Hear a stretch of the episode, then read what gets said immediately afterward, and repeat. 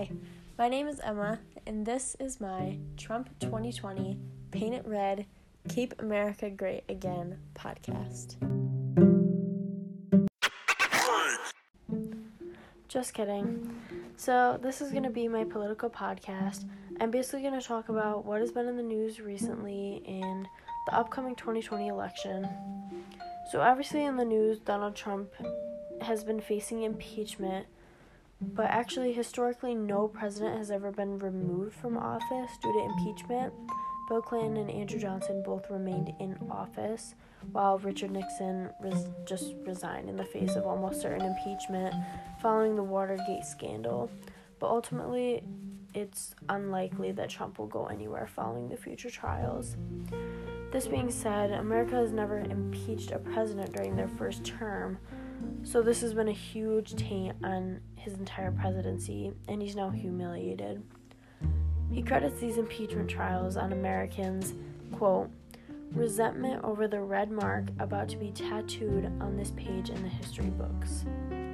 Basically, him saying that Americans don't like that a Republican is making decisions and provoking change within the country. He's angry as well.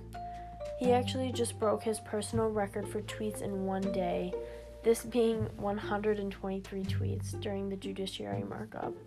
And the markup is basically just the process by which the congressional committee and the subcommittees are debating. Besides all of this, Trump supporters stand by his ability to be able to get things done and do what he says he will do.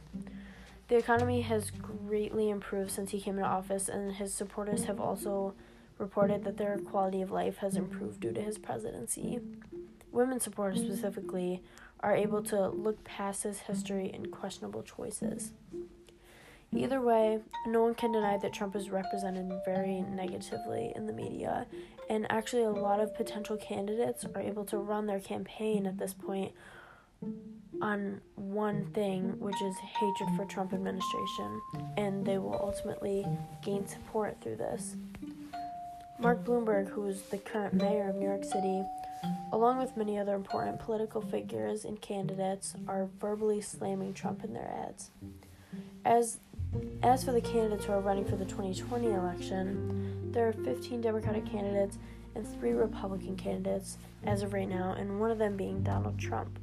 Bernie Sanders has also decided to run again as a Democrat, but his democratic socialist ideas are not being received well by everyone. An aspect of democratic socialism is basically the idea that average working people should not be benefiting the wealthy. Sanders gained popularity in the last election and openly talked about his hatred for millionaires, although he is one.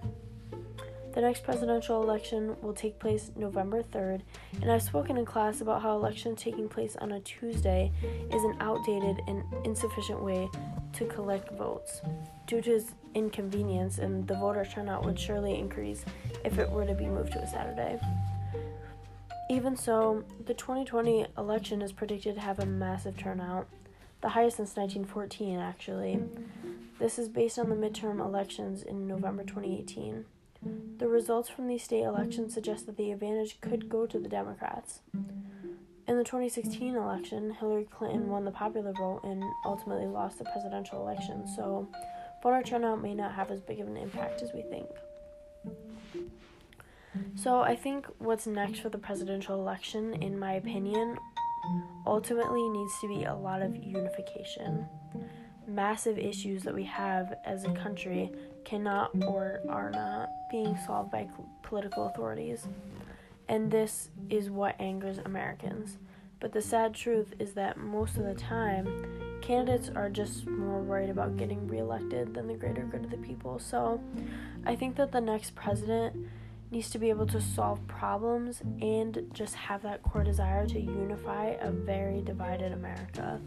The country's split over every issue education, immigration policies, you name it, there are two devoted sides. Because of this, many people are saying that this will be the most important election ever. But obviously, that's said every year about the presidential election. There are a lot of people who believe this, and Trump has said on numerous occasions that this election is going to be one that we look back on and think this was a turning point, and this ultimately was the one that changed everything. My generation has had the importance of voting drilled into our conscience since very young, so I, along with many others, will be joining and advocating for others to exercise the right to vote. So, yeah, this is what is in the news right now and my take on the upcoming election. Thanks for listening.